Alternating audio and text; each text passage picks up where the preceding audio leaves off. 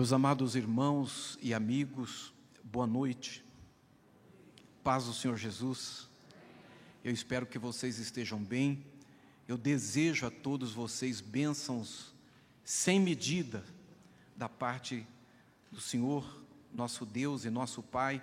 Quero parabenizá-los por estes 50 anos que precisam ser muito comemorados, que merecem ser muito comemorados, muito celebrados, porque 50 anos é o jubileu, é uma longa, é uma bela história, é um livro de tantos capítulos.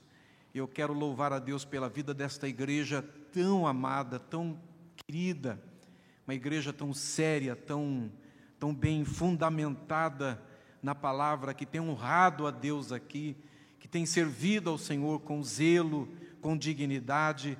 Quero parabenizá-los, porque a festa é de todos vocês, porque o aniversário é de todos vocês, e eu quero louvar a Deus pela vida de todos aqueles que fizeram parte desta história, desde o início desta igreja, 50 anos atrás, aqueles que regaram com as suas lágrimas, que derramaram as suas orações, que adubaram com seu zelo, com seu amor, com a sua dedicação, essas sementes que foram lançadas e se tornaram aqui uma árvore tão frondosa, tão frutífera, tão abençoada.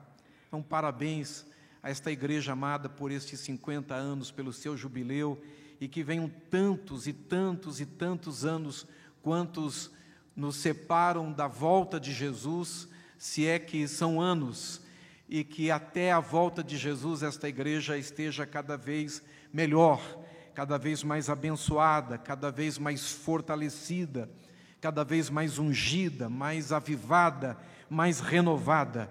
Eu quero saudar a todos os irmãos em nome do pastor Ricardo, meu amigo, nosso apóstolo, meu conselheiro, meu intercessor, a sua família, minha querida irmã Marisa, Lilian, Fabiana, os seus netos Bernardo, Luiz e Laura. E eu quero, em nome dessa família, abraçar a todas as famílias, os pastores, os líderes deste ministério maravilhoso.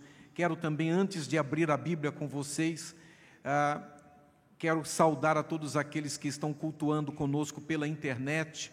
É a igreja expandida, estendida, que Deus abençoe onde você estiver, que esta unção que está presente neste santuário possa estar sobre a tua vida, possa estar sobre você. Quero agradecer aqui a Andréia e o Fernando que me acompanham, e quero, por fim, não pretendo me estender, até para ser chamado de novo, né? Chamado de volta. Eu quero convidá-los para abrirem comigo a Bíblia Sagrada, a Palavra de Deus, no livro de Lucas. Evangelho de Jesus segundo São Lucas escreveu, capítulo de número 24, a partir do versículo 17. Nós vamos ler poucos versículos, 17, 18 e a primeira parte do versículo 19 apenas. Então ele, Jesus, lhes questionou: o que vos preocupa e sobre o que vocês estavam discutindo durante a vossa jornada? E eles pararam entristecidos. No entanto, um deles, chamado Cleopas, replicou-lhe: és o único, porventura, que, tendo estado em Jerusalém, ignoras os acontecimentos destes últimos dias, aos quais ele lhes indagou. Quais? Eu paro aqui. Peço que você, por favor, sente-se, tenha a bondade de sentar-se, fique à vontade.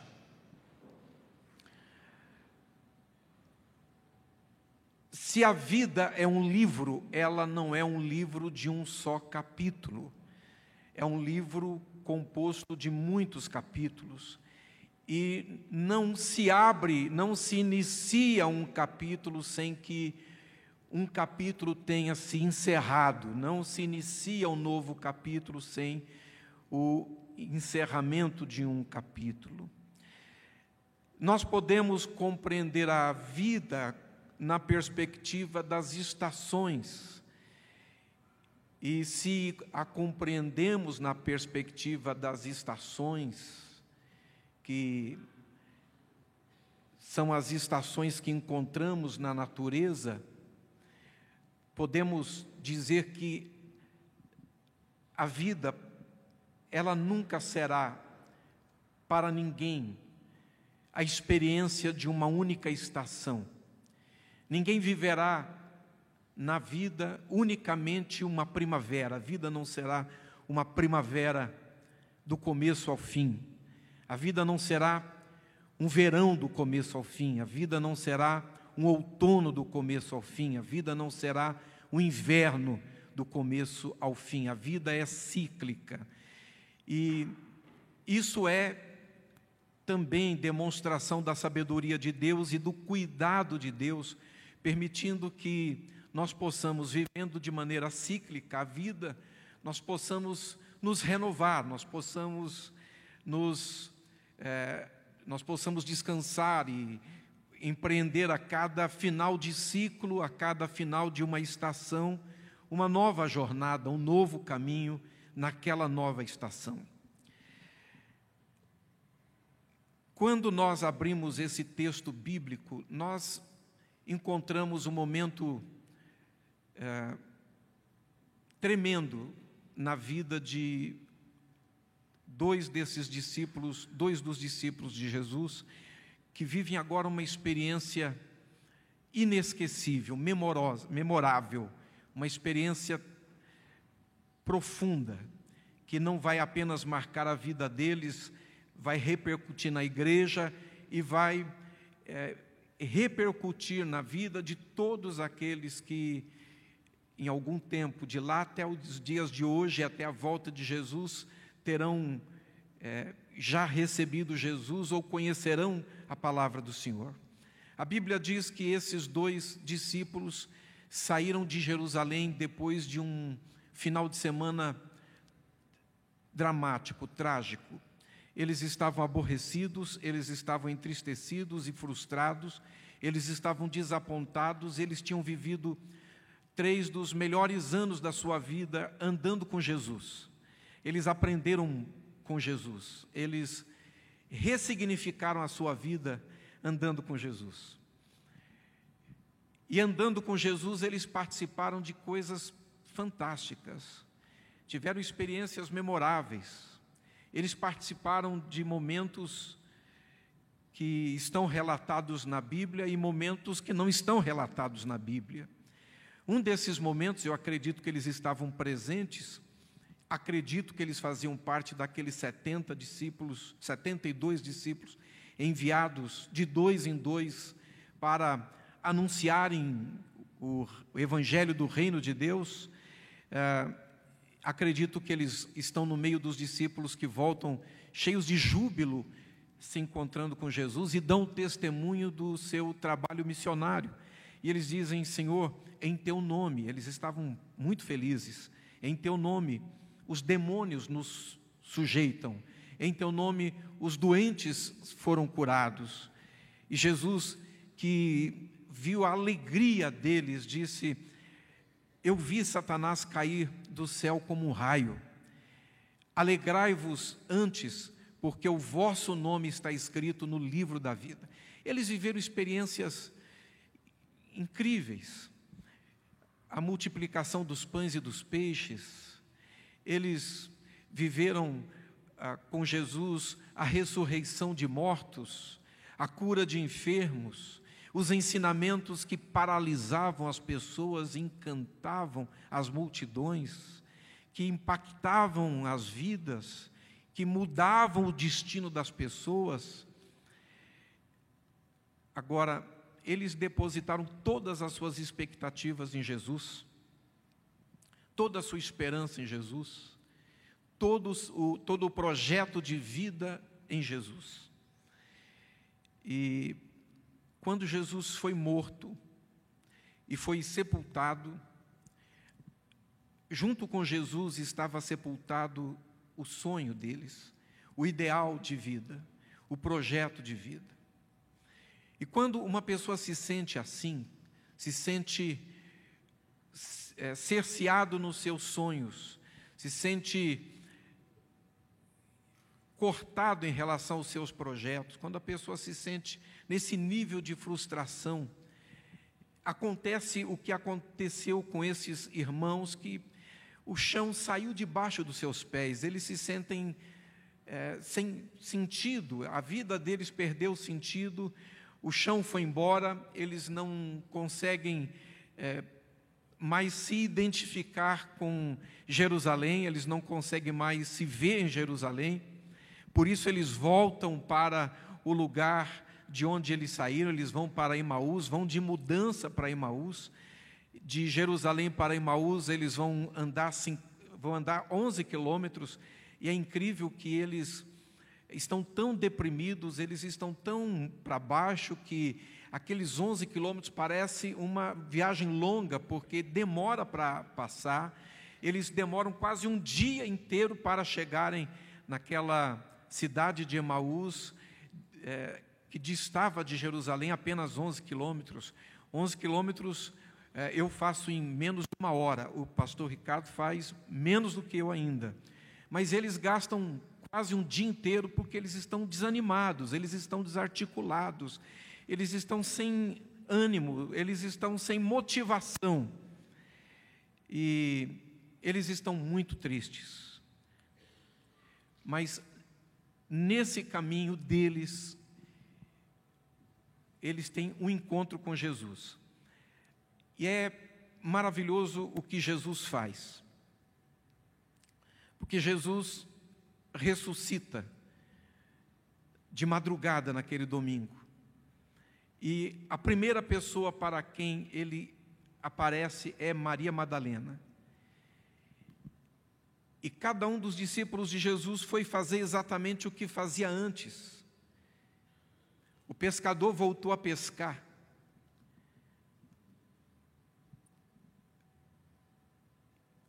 O carpinteiro voltou para a carpintaria. Esses dois voltam para Emaús. E Jesus se preocupa em aparecer a Maria Madalena, porque de todos eles era ela que não podia voltar a fazer o que fazia. Ele precisava logo devolver o chão para os seus pés.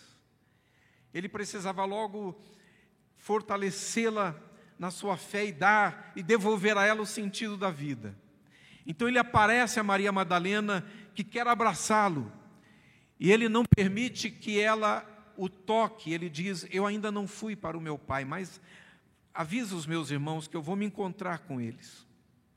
Em segundo lugar, Jesus imediatamente vai aparecer na estrada de Emaús. Ele vem de Jerusalém, ele vem andando, e ele vem andando rapidamente, porque ele se encontra com aqueles dois discípulos que estavam em marcha lenta.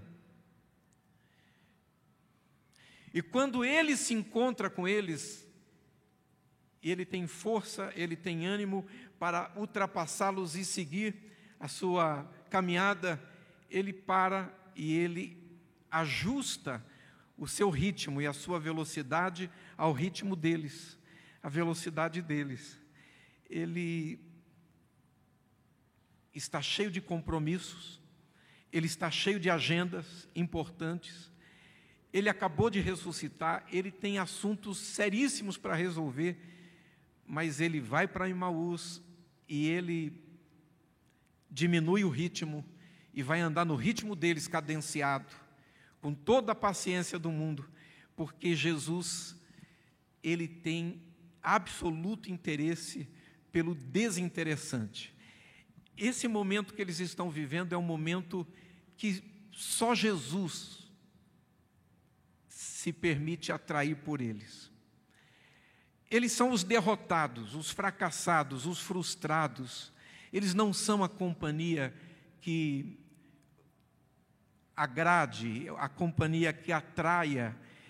Eles estão exatamente naquele momento em que os amigos vão embora, eles estão exatamente naquele momento em que as pessoas saem de perto, mas exatamente quando os amigos saem, Jesus chega, exatamente quando as pessoas saem de perto, Jesus vem, exatamente quando eles estão muito mal-humorados, eles estão muito para baixo, e não são companhias interessantes para ninguém. Jesus se interessa por eles, e começa a conversar com eles e pergunta: por que é que vocês estão tão chateados?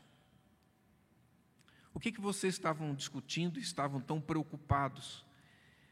E eles dizem: você é o único que, vindo de Jerusalém, não sabe as coisas que aconteceram nesses últimos dias? E aí tem algumas coisas nesse texto que me chamam muito a atenção. E primeiro é esse Jesus ocupado, disposto a segurar sua agenda para entrar na mesma estrada deles e na mesma direção, apressar o passo para alcançá-los, depois reduzir a velocidade para caminhar com eles. Segundo, o fato de que ele vem da mesma direção.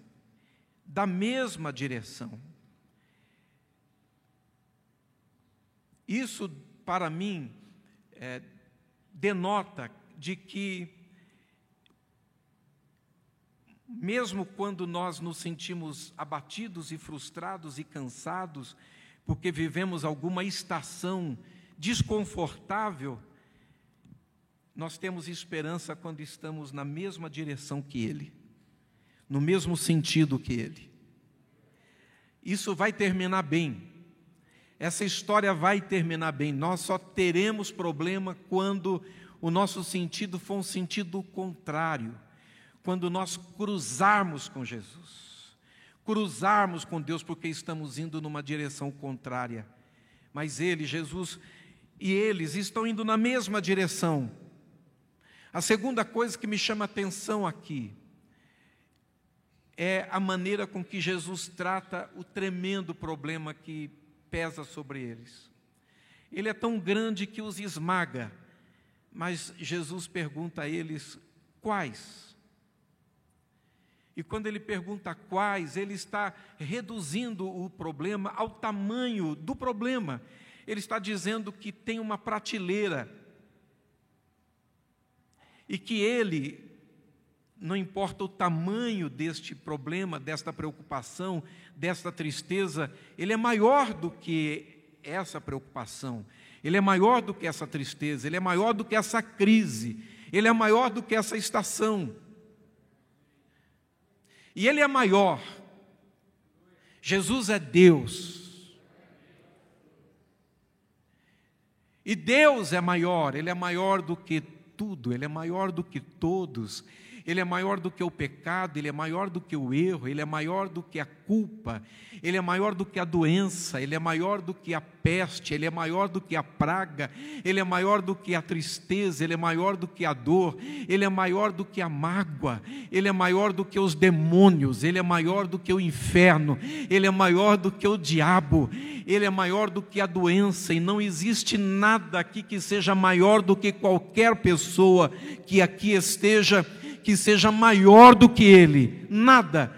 Ele é maior do que tudo, ele é maior do que todos, e ele tem uma prateleira onde ele tem a capacidade de guardar aquilo que te incomoda, que te aflige, que te preocupa, e guardar lá. E tem sido assim aqui nesses 50 anos. Se nós começarmos aqui a nos lembrarmos, a puxarmos na memória, quantas vezes nós também conversamos com Jesus e dissemos: é só o Senhor que não sabe. Porque às vezes dá a impressão que ele não sabe, mas não existe o que ele não saiba. Ele sabe tudo, ele conhece tudo, ele enxerga tudo, ele escuta tudo, ele nos conhece por dentro e por fora. E mais do que isso, Jesus encarnado é Deus, 100% Deus, sem os atributos de Deus. Ele é 100% homem, 100% Deus. E quando digo, reproduzindo as Escrituras, que ele é Deus sem atributos de Deus, eu me lembro de Filipenses, no capítulo 2, que ele não usurpou-se estar na forma de Deus, mas esvaziou-se a si mesmo e foi obediente até a morte, morte de cruz. E quando ele esvazia-se a si mesmo, é porque diante de Deus ele deixa as suas insígnias. Ele é o capitão dos exércitos celestiais, que tira as suas insígnias e as depositas diante de Deus. Ele deixa os atributos divinos, porque ele não vem encarar o pecado, encarar os inimigos espirituais da maldade para produzir a libertação da humanidade como Deus, com os atributos de Deus. Os atributos de Deus são o atributo da eternidade, é o atributo da onisciência, da onipresença, da onisciência. O atributo de Deus é o atributo da soberania. Ele se esvazia dos atributos e, como homem, ele vence a batalha dos homens. Ele vence a guerra dos homens. Como homem, ele se faz cordeiro, o cordeiro de Deus que tira o pecado do mundo. E pelo sangue de Jesus Cristo, seu Filho, o sangue de Jesus Cristo, seu Filho, nos purifica de todo o pecado. Ele é perfeito em si, ele é completo em si. E ele, enquanto homem, esse Deus sem atributos, quando ressuscita, ele se apresenta a Deus, ele se apresenta ao Pai. E ele recebe de volta do Pai os atributos dos quais ele se esvaziou quando da sua encarnação. E o Pai a ele disse: senta-te ao meu lado até que eu ponha os teus inimigos por escabelo dos teus pés. Quando eu digo que Jesus é Deus e quando eu falo dos atributos divinos, eu estou dizendo que na eternidade ele é. Eu estou dizendo que no presente ele é. Eu estou dizendo que no futuro ele é. Eu estou lembrando que a Bíblia Sagrada diz que ele é o mesmo ontem, que ele é o mesmo hoje e que ele é o mesmo eternamente. E quando a Bíblia diz que ele é ontem, não está errando, não está conjugando errado o verbo, porque ele não foi ontem, ele é ontem. E quando diz que ele é amanhã, não está conjugando errado o verbo, está dizendo que ele é amanhã, porque ele é o verbo. Então ele é ontem, ele é hoje e ele é amanhã. E ele é ontem e ele é amanhã porque ele está ao mesmo tempo no ontem, ao mesmo tempo no amanhã e ao mesmo tempo no hoje. Ao mesmo tempo ele está há 50 anos quando esta igreja está nascendo. Ele está aqui hoje junto de nós, nesta celebração, ao mesmo tempo. Tudo acontece ao mesmo tempo diante dele e, ao mesmo tempo, ele está no último dia da igreja na face da terra, quando, sob a trombeta de Deus, o comando da trombeta, esta igreja é arrebatada e se encontra com o Senhor nos ares e estará para sempre com o Senhor. Nós continuamos crendo no arrebatamento da igreja. Nós continuamos crendo na Bíblia Sagrada, nós continuamos esperando a trombeta de Deus, nós continuamos tendo amor pelo arrebatamento, pela volta de Jesus nesta igreja.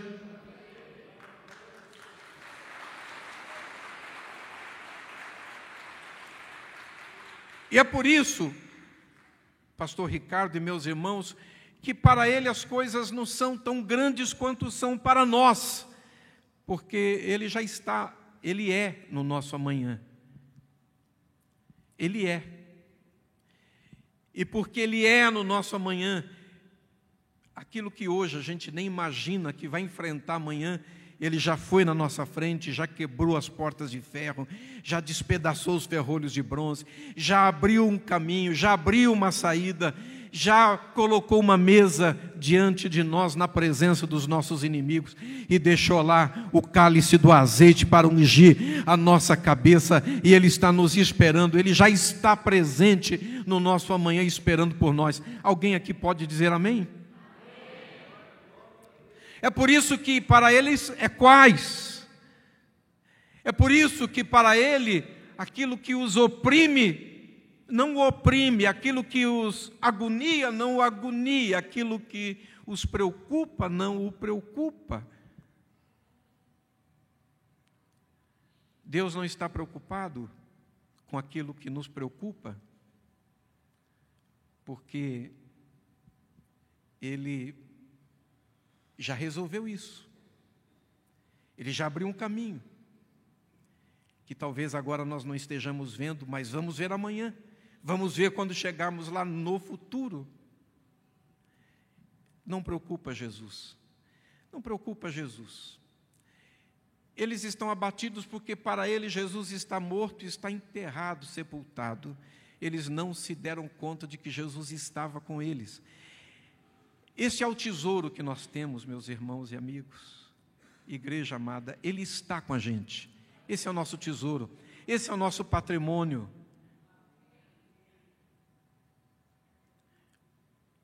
A igreja tem sido perseguida em tantos lugares no mundo. Neste momento que nós estamos celebrando o Senhor aqui com toda a liberdade, e ainda temos alguns anos, eu acredito que não muitos anos, mas alguns anos com liberdade para servirmos a Deus com as portas abertas, nós temos irmãos em várias partes do mundo que estão servindo o Senhor em catacumbas, nos cemitérios, embaixo de cavernas, escondidos, no meio de florestas. Muitas dessas igrejas estão se reunindo em cavernas, outras embaixo de árvores, mas elas são milionárias, elas são ricas, tão ricas quanto esta igreja aqui, porque a nossa riqueza, a riqueza da igreja é a presença dEle, a riqueza do salvo é a presença dEle. E olha que riqueza, Ele está com eles, embora eles não percebam. E tem horas na vida da gente que a gente nem percebe. E a gente pensa de verdade que Ele se distraiu. A gente pensa de verdade que Ele não está atento. Ele está. Se me permitem, eu quero repetir essa palavra, eu quero deixá-la forte para vocês. Ele está. Ele está aqui agora, e quando vocês saírem para o vosso lar, Ele estará com vocês, e quando vocês chegarem lá, Ele estará lá, e quando vocês forem encarar essa semana, Ele estará com vocês, e quando vocês estiverem diante das variáveis da vida, e tiverem que conjugar novas variáveis, Ele estará lá. E quando vocês estiverem diante dos desafios, Ele estará lá. E quando vocês estiverem com as questões, novas perguntas da vida, novas questões da vida, Ele é a resposta, Ele está presente, Ele estará. E ainda que eu ande pelo vale da sombra e da morte, não temeria mal algum, porque Ele está comigo.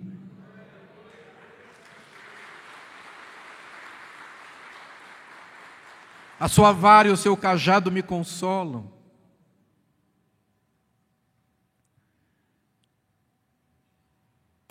Preparas uma mesa perante os meus inimigos e unjas a minha cabeça com óleo, e o meu cálice transborda. Certamente que a bondade e a misericórdia me seguirão todos os dias da minha vida e habitarei na casa do Senhor.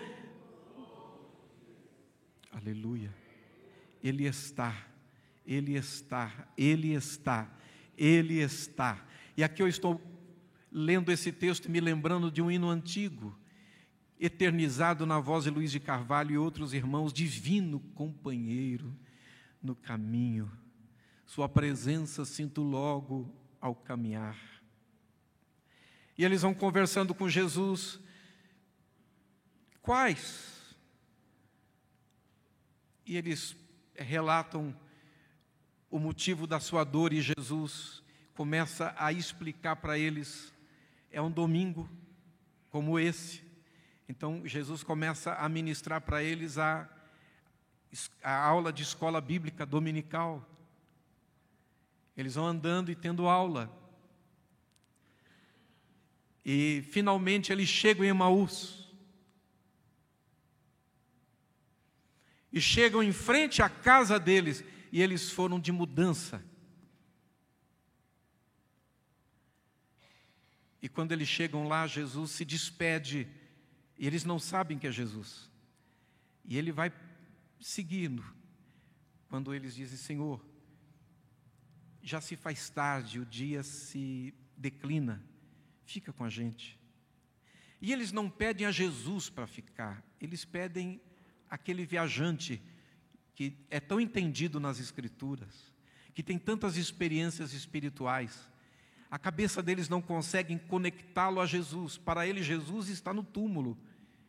Mas eles, cheios de Deus, cheios de Jesus, do amor de Jesus, são hospedeiros, são gentis, são elegantes, são generosos, convidam aquele viajante a entrar e cear com eles.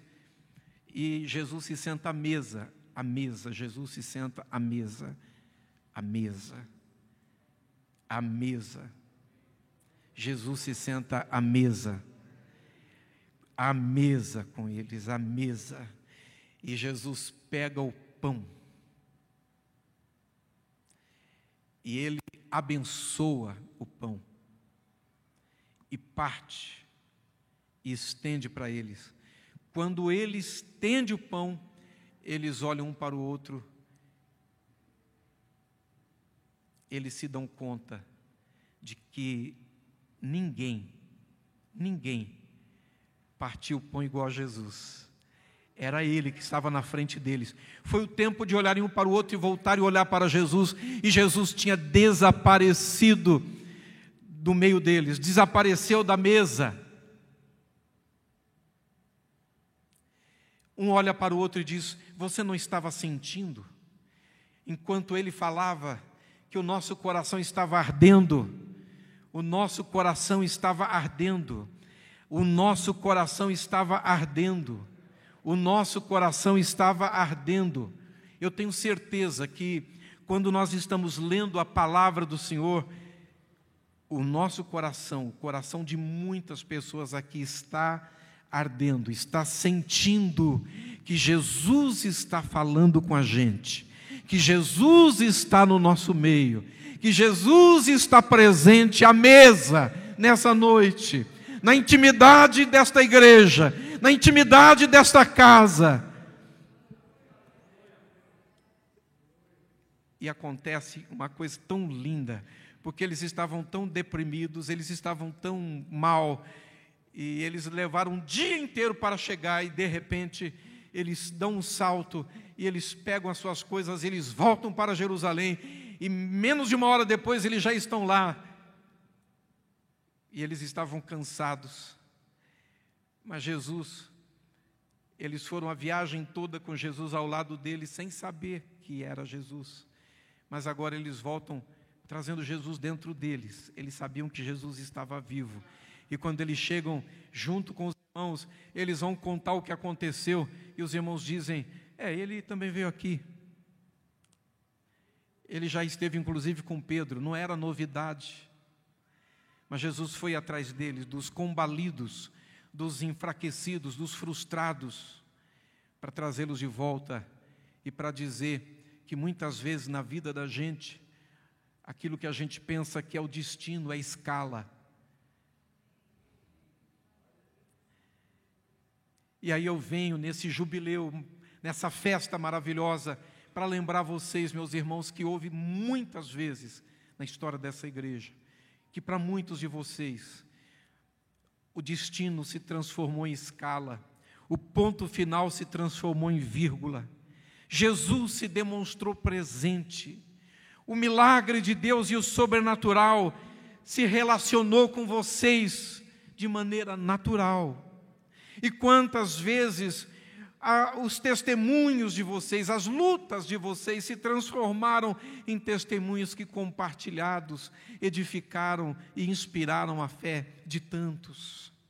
Esta igreja é uma bênção, é uma árvore frutífera, frondosa, cujos galhos vão longe, têm ido longe, têm sido sombra para muitas pessoas e estão cheios de frutos. Eu vim aqui hoje louvar a Deus pela vida de vocês e só lembrar que Ele está, Ele continua junto de vocês, como estava no primeiro dia desta igreja, na primeira reunião, no primeiro culto, na primeira reunião de oração, na primeiro momento em que a Bíblia Sagrada foi aberta, na primeira celebração, no primeiro culto ainda numa casa, quando a igreja começou há 50 anos.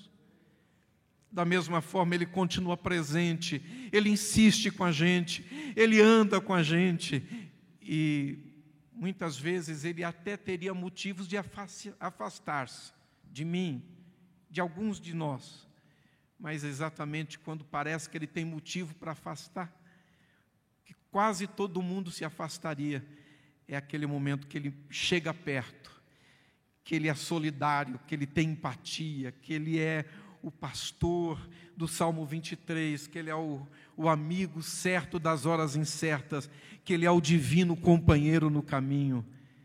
E assim como Ele vai, se encontra com eles, transforma o ponto final em vírgula, transforma o destino em escala, dá para eles um novo sentido, faz com que eles voltem para Jerusalém, voltem para de onde nunca tinham que ter saído. Assim também, esse é o Jesus glorioso, o amigo maravilhoso, o Senhor da igreja, o amado da igreja, o desejado das nações, aquele que era, que é e que há de vir, aquele que está sentado no trono e reina. E eu caminho para concluir essa palavra, convidando vocês para, sentados como estão, abrirem comigo a sua Bíblia no Salmo de número 103.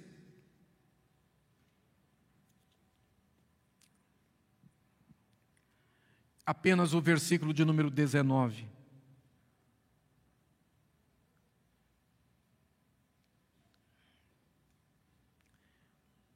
O Senhor estabeleceu o seu trono nos céus e, como rei, domina sobre tudo.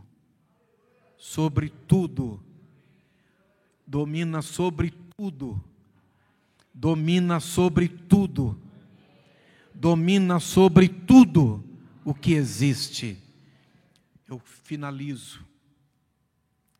O que eles pensaram que tinha fugido do controle de Deus, continuava no controle de Deus. O que eles pensaram que tinha saído fora do script, continuava no script. Eles não alcançavam a mente de Deus. Muitas vezes nós não alcançamos a mente de Deus. Mas Ele está no trono, Ele reina, Ele governa, Ele tem o controle e Ele sabe exatamente como conduzir cada um de nós ao lugar onde nós precisamos estar. Quem vem comigo e dá um glória a Deus nesse momento? Coloque a sua mão sobre o seu coração e feche os seus olhos por um instante. Eu te oro, Pai, eu oro em um nome do Senhor Jesus. Eu te agradeço pelo perdão dos nossos pecados, pela salvação da nossa alma, pelo nosso nome escrito no livro da vida nos céus. Eu te louvo por esta igreja que celebra os seus 50 anos. Eu te louvo por cada um dos meus amados irmãos que tem caminhado com o Senhor nessa estrada da vida e que tem vivido com o Senhor as estações da vida. Eu não sei qual é a estação que esta pessoa está vivendo, mas o que eu sei é que uma estação se vai e a outra estação vem. Mas as tuas palavras, elas não são anuladas, elas não são invalidadas, elas não caem por terra. O Senhor não perde viagem e o Senhor nunca deixa de fazer aquilo que o Senhor se propôs a fazer. Bem sei que tudo podes e nenhum dos teus planos pode ser frustrado. Senhor, divino companheiro, que o Senhor possa ajudar os meus irmãos, fortalecer os teus filhos, abençoar a cada família, abençoar a cada lar, que o Senhor possa trazer alegria ao triste, força ao cansado, ânimo àquele que estava se desanimando, que o Senhor possa, meu Deus, ser a porta aberta àquele que precisa de uma porta, que o Senhor possa ser a resposta àquele que precisa de uma resposta, que o Senhor seja a mão estendida àquele que precisa hoje voltar-se para o Senhor, reconciliar-se com Deus, que o Senhor possa ser a água fresca, gelada, para aquele que vem de uma jornada e está cansado de ter investido em tantas empreitadas. Senhor Jesus, o Senhor é a nossa resposta, é o nosso amor, é o nosso tesouro, a tua presença é a nossa alegria. Nós te louvamos, nós te bendizemos, em nome de Jesus, e quantos podem dizer amém?